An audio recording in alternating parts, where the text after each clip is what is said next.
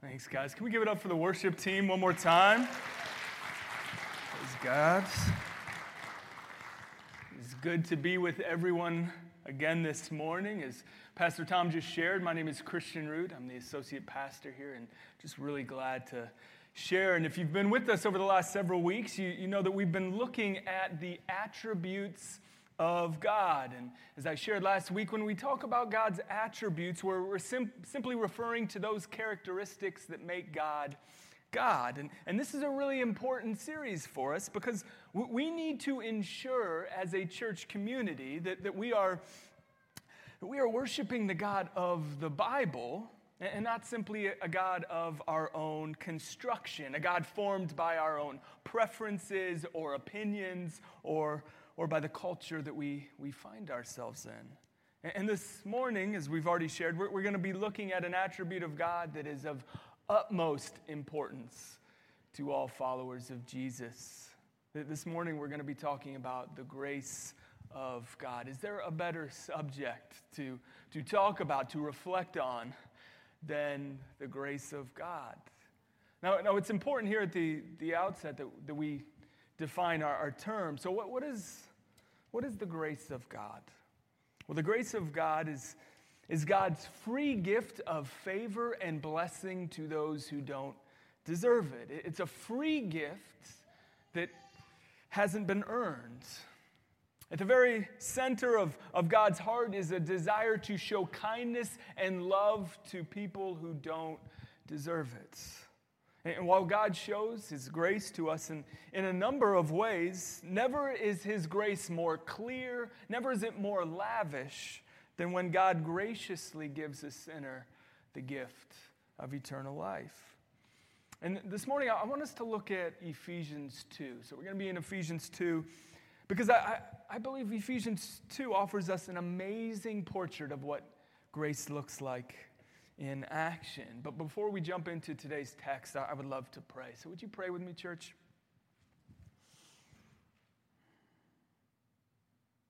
God, I, I, I just confess to you, I, I am always humbled and a little nervous, I, I, confess, when, when I have to, to preach on a topic as, as great as the grace of God. For surely we could spend our entire day discussing, God, the wonders of your grace, of your mercy, of your kindness to us. That even though we, we habitually rebel against you and turn from you, you are so quick to show patience with us, to, to forgive us our sins. Thank you for your grace. And I, I pray that you would help me to preach today in a way that is clear, in a way that's encouraging, in a way that is faithful to the text. And, and I, I pray, Father, if there is anyone here today who, who would say they do not currently know your grace or, or have not experienced your grace, that this would be a day in which your grace would, would powerfully take root in their heart. That this would be a day of salvation for any here who, who don't know you, Jesus. Come now, fill me, Holy Spirit, and be with us in Jesus' name. Amen.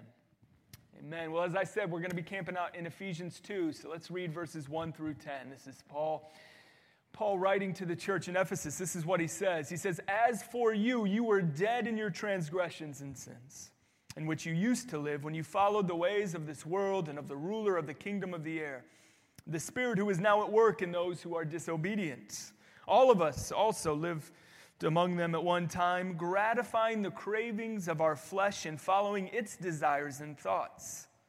Like the rest, we were by nature deserving of wrath. But, this is such a, a good but, but because of his great love for us, God, who is rich in mercy, made us alive with Christ even when we were dead in transgressions. It is by grace you have been saved. And God raised us up with Christ and seated us with him in the heavenly realms in Christ Jesus, in order that in the coming ages he might show the incomparable riches of his grace, expressed in his kindness to us in Christ Jesus. For it is by grace you have been saved through faith, and this is not from yourselves, it is the gift of God, not by works, so that no one can boast. For we are God's handiwork, created in Christ Jesus to do good works which God prepared in advance for us to do. Amen. Amen. This is God's word. These verses, perhaps more than any others, capture the beauty of God's grace. And so I'm just going to go ahead and give you my outline right here. These verses, they, ref- they reveal to us the necessity of God's grace. They reveal to us the extravagance of God's grace. And, and finally, they reveal our rightful response to God's grace. And so let's, let's jump in together. In verses 1 through 3, Paul reveals to us the necessity of God's grace. We're told in verse 1 that we were dead in our transgressions and sins. And I'm going to state something that's painfully obvious here, but I, think needs to be shared. You know, there are degrees of sickness. You can be a little sick if you, if you have maybe a bit of indigestion or some nausea after dinner, or if you have a bit of a cold. And you can be really sick to the point that a risky operation is your only chance or hope for survival. There are degrees of sickness, but there are not degrees of being dead. Do you know that? There isn't such a thing as someone who's sort of dead and then someone else who's really, really dead. To be dead is to be dead. And Paul says that before we came to Jesus, we were dead in our transgressions and sins. And what Paul means here is that there was no hope for us. A, spiritually dead person can't have faith. They, can't believe the gospel. It is not possible. A, a spiritually dead person can't please God. No matter how self righteous they are, how legalistic they are, a spiritually dead person cannot please the Lord. A, a spiritually dead person is destined to be cut off from God for all eternity. Before you were a follower of Jesus, Paul is saying, you weren't just kind of sick, just in need of a, you know, a little bit of antibiotics, just in need of a, a little bit of help because maybe you were a good mom and because you paid your taxes and because you, you gave your old clothes to the VOA when you were done with them. While there were others, people that you would see on the news, you know, th- those others who were really, really sick, those others who really needed God's grace. No, Paul says to us, you were every bit as dead, every bit as cut off as those who would, we would consider now absolutely evil and heartless. For, for there are no degrees of being dead. And, and I'm trying to belabor this point here because the, the grace of God and the salvation that it brings us will never produce the joy, never produce the gratitude, never produce the humility that it was meant to produce in your hearts if you don't understand how absolutely necessary the grace of God is for your salvation, you were dead, unable to believe the gospel. And by his grace, Jesus helped you to believe. You were dead, unable to pay for your many sins. And by his grace, Jesus went to the cross and he paid for all of them. And, to the extent that we recognize that we were absolutely dead before God intervened in our life, before He gave us faith, before He died on the cross for us. To, to this extent, we will experience joy and gratitude in our lives.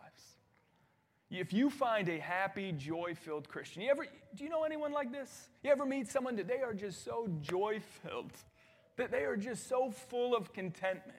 COVID is happening struggling in life, maybe their health is failing, and they're just so full of joy, just so full of peace. You ever meet someone like that?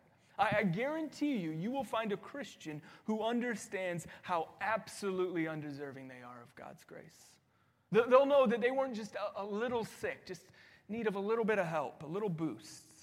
No, they'll, they'll know that they were dead, worthy of being cast away from God for all eternity but that in his great mercy and grace, he pursued them and he saved them. I love what one pastor shared regarding this point. He, said, You know, it's not enough to simply affirm that God's grace is, is a free and undeserved gift. It's, it's not enough to simply be able to define what grace is. Because we receive plenty of free gifts, he says, that aren't helpful or that don't mean anything to us. You know, if you've ever attended a conference or an event and you received a complimentary t shirt that was three sizes too big or three sizes too small, you know that not every free gift is, is life changing, is it?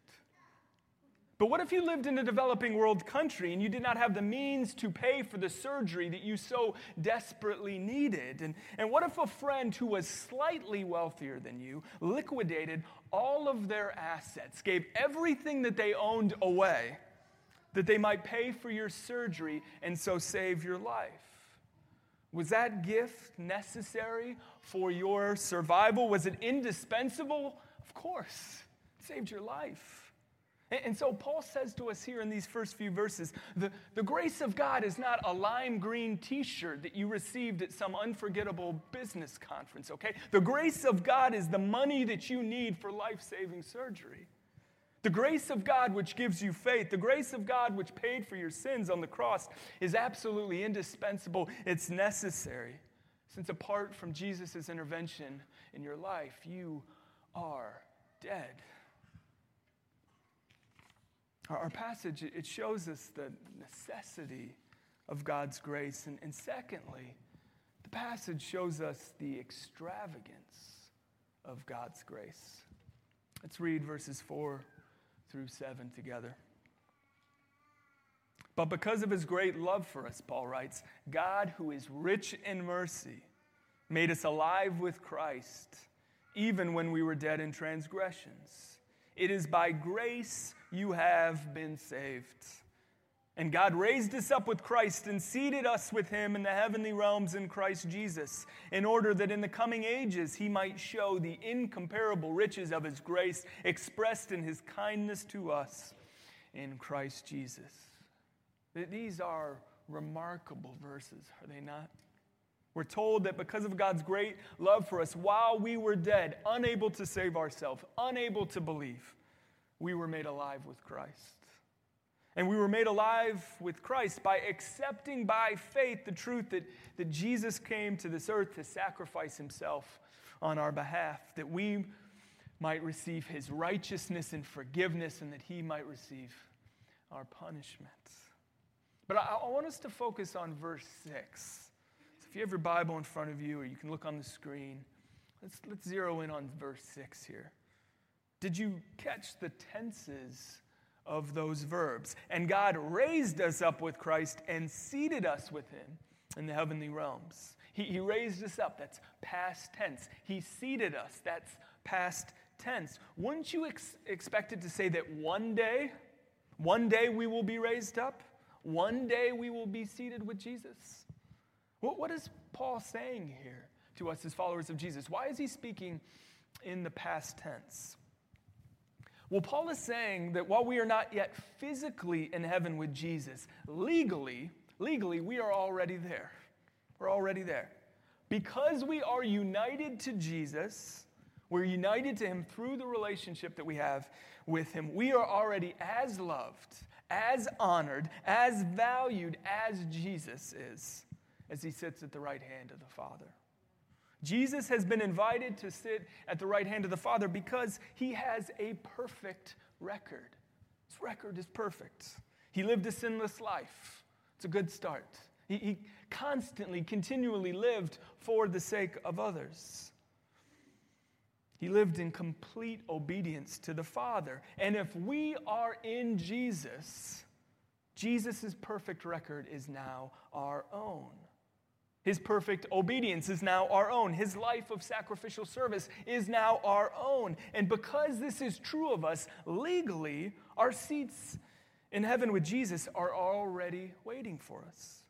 Your name has already been placed on a metal plaque and welded to the seat that is waiting for you next to Jesus in the heavenlies. It, can't be taken away from you, it's already there.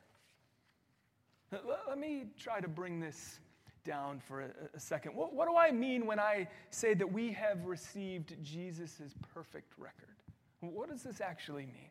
Here's an illustration that I, I hope is helpful. Imagine that you're in high school and you're a terrible student. For some of us, it's probably not that hard to imagine as we look back at our high school careers, but just go with me. Imagine you're in high school and you're a terrible student. You, you, don't typically apply yourself. And in fact, you're told by your guidance counselor that you're probably going to have to take your senior year over again. You show up for the ACT, and instead of taking it seriously, you just simply doodle in the margins of the test booklets. Now imagine that there's a student in your class named Jenny who is absolutely brilliant. She's never even received an A minus in a class. She's only gotten A's. And she was involved in more extracurriculars than you knew existed. She was the president of, of seemingly every club in the school. And, and when Jenny took the ACT, she received a perfect score of 36. Now imagine that because of a mix up in the school office, that your school record and Jenny's were accidentally switched. Your record would now belong to Jenny. And so Jenny, as it turns out, is taking the 12th grade over again. And Jenny's perfect record would now belong to you. Your file now says that you never received even an A minus in one of your classes. Your file now says that you were involved in every extracurricular activity in the school. And your file now says that you received a perfect score of 36 on the ACT. And what does this perfect record give you? What does it give you? Well, it gives you access. Gives you access. When you apply to Harvard, you're accepted and given access to the best education this country has to offer. When you apply for scholarships, you're, you're given access to enough scholarship money to pay for your tuition. And on the day of your graduation ceremony, you're, given access to a place of honor at the ceremony. You're invited up onto the stage to the valedictorian's seat. And, and of course, guys, this is what happens when we become a follower of Jesus. We, we marvel at the fact that our sinful record, which records all of the evil things that we've ever done in our life, all of the things that we've done in the past, all of the stuff that you're wrapped up in right now, all of the stuff that you're going to do in the future that you don't even know about yet, all of it, your entire record, it's given to Jesus. It's accredited to him, it's attributed to him. He receives our, our sinful record, and on the cross, he was punished and condemned for the sins that we committed.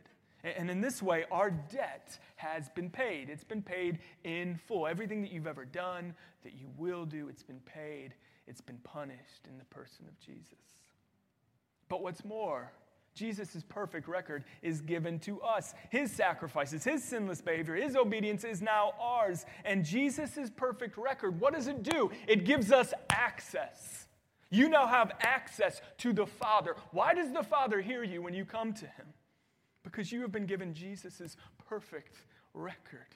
And so you are heard by your Father in heaven. We can boldly approach the throne knowing that we're heard by our Father in heaven because we have been given access because of the righteousness of Jesus that's been given to us. You have been given access to a place of honor. This is why.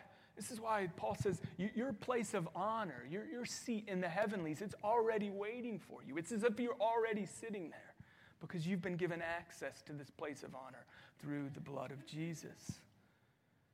And, and of course, you know, true life is so much better than my little metaphor. For, for we are not given a place of honor while Jesus languishes somewhere else. For scripture is clear that we will enjoy seats of honor with Jesus, who is currently at the right hand of the Father, and he is saving our seats for us right now.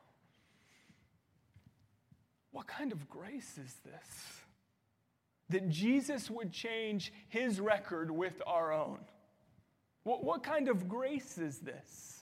When Jesus was not simply asked to repeat the 12th grade because he exchanged his record with ours, but rather because he was willing to was willing to die a horrifically painful and dehumanizing death on our behalf. You know, I, I've been to OSU Michigan football games when I was a student. And I, remember that the price for a seat in the stadium was extremely high. I mean, I remember back in, in 2006, we were number one, they were number two. It was upwards of $1,000 for a really good seat if you wanted to buy it online. But you know, our seats in heaven next to Jesus, they were far pricier than a mere $1,000. Do you know that? Our seats in heaven cost the Son of God his life. This is extravagant grace, and so we don't take it for granted. We don't take it for granted.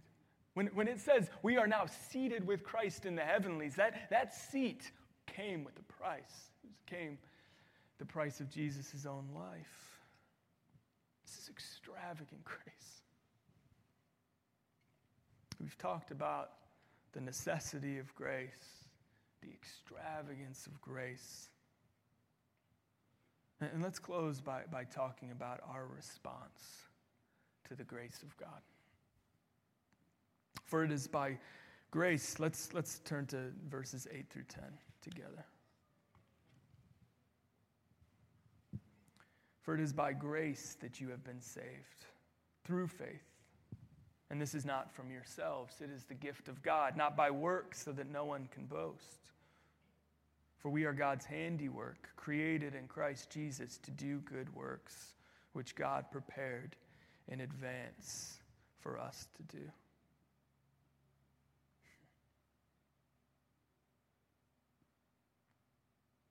We read in verse 7 For it is by grace you have been saved through faith, and this is not from yourselves. It is the gift of God. Even the faith that you bring to the Father was given to you by the Father. And so let, let me just say this. If you are here and you do not have a relationship with Jesus right now, but as you sit, as you listen to me share, that there is some, there is some part of you that, that is saying right now to yourself, maybe this is true. Maybe it is true that Jesus really died for me. Maybe it is true that it is possible for all of my sins to be forgiven. I, I want to really encourage you on this point that if any of that is, is kind of floating around in your mind, floating around in your heart, that this is not simply your own wishful thinking. This, this is not simply you just falling for the for the pastor's trick. If faith is rising up within you right now, this is a gift from God. And I'm asking you, I'm pleading with you, do not leave today without saying yes to Jesus. Any faith that rises up within your heart, within your mind, is a gift from the Lord. And so if that is true of you, I'm just, I'm pleading with you. Not, not because I need a boost of my ego, not because it makes me feel better when I go home on a Sunday afternoon to know that someone gave their life to the Lord, but because one day you and I are going to stand before a holy God. And I, I long for you to be reconciled to this God before you meet him. And so, you know, after this service, we're, we're just going to have a chance for some of us to receive prayer. And, and I just, I, I I, I really want to encourage you. If you're someone who would say, I don't think that I have a relationship with Jesus right now that is making a real difference in my life, I, I just really want to encourage you to sit tight after the service and receive the gift, the grace, the pardon that Jesus longs to give you. If you have faith right now, it is not an accident, it is the gift of God, and I, I long for you to receive the gifts. But for those of us who are here and, and are followers of Jesus, how, how, do we respond to the grace that's already been given to us? M- my guess is that in a room this size, most of us would say, I'm already there, I'm already following Jesus. So, what, what is our response to the grace of God? Well, the answer comes to us in verse 10. Let's read verse 10. For we are God's handiwork, created in Christ Jesus to do good works, which God prepared in advance for us to do. We step into the callings and the good works which have been prepared in advance for us. You know, I, I remember when Celeste, my wife, was pregnant. And I, I remember thinking about what our future son would be like. Those of you who are parents, do you remember this before your daughter, your son was born? You know, I remember saying to myself, is my, is my little boy going to be handy? Is he going to be good with tools? Or is he going to be hopeless like his old man, right? Is he going to be extroverted or introverted? Is he going to be into to soccer or baseball? You know, basketball for him is probably not in the cards because, you know, genes and that. So unless he gets some recessive traits in there, he's probably not hooping. You know, is he going to be into science or English lit? Like, like what is my little kid going to be like? I mean, that is so fun as a parent. And I, I love daydreaming about what my future son would be like. But you know, this isn't a game that, that God ever played when he thought about you before you became a, a Christian. Do you know that?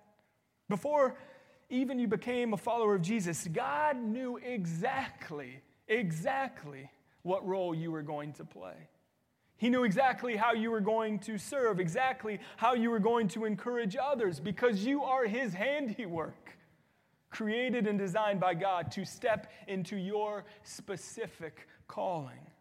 Your gifts are not an accident. Your strengths are not an accident. And, and I hate to be the one to break this to you, but your circumstances are not an accident.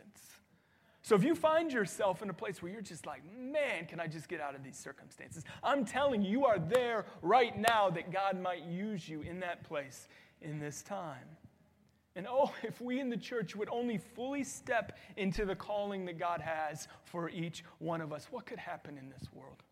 What could happen in this world if each one of us just said, I, I, I don't want to worry about what everyone else is supposed to do, but God, I just want to know your will for my life. I want to step into those works. What could happen? Let me end here with, with one last thought. Gypsy Smith, he was a powerful British evangelist in the 19th and the early 20th century. And, he said this. He said, There are five gospels, not four, there are five gospels Matthew, Mark, Luke, John, and the Christian. And he said, But most people, they never read the first four.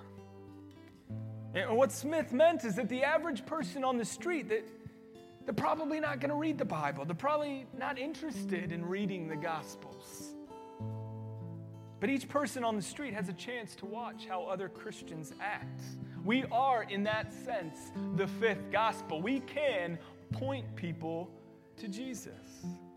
And as followers of Jesus, We've been tasked with stepping into the good works God has called us to do, that, we might be a blessing to others, and so that others might see our lives and be drawn to Jesus as a result. You are the only gospel that someone at your job, that someone on your street, that someone in your family might ever read.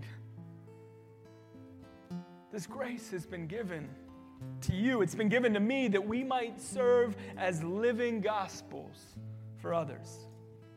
You know, many of you, you know my story. I've shared it here now a, a few times. I didn't grow up a follower of Jesus, and I, I went to my first Bible study before I was a, a follower of Jesus because I, I was invited by someone from my dorm floor who had exhibited a, a, life of integrity, a life of kindness for, for an entire school year. And I thought to myself, when she said, Hey, do you want to come to my Bible study? I thought to myself, I want to be friends with whoever she's friends with because my friends are idiots and I'm an idiot. And so that's all that it took. I didn't care. I had never really thought about, about Jesus. But, but she had lived a life of integrity. She had lived a life of kindness. And so I, I was just willing to give it a go. It was all that it took. And so, listen, we might be in the middle of a pandemic. But the good news is that no pandemic can take away God's calling on your life. Do you know that? Like, God is not surprised by this pandemic. God is not saying, you know, I, I had so much in store for Sarah. I, I was going to use her and I was, I, I, was going to help her to be an encouragement to people. But then this pandemic came and it's like, now I guess we're just going to have to wait this thing out. That's not what God does. You are his handiwork. You have been created by Christ Jesus to do good works.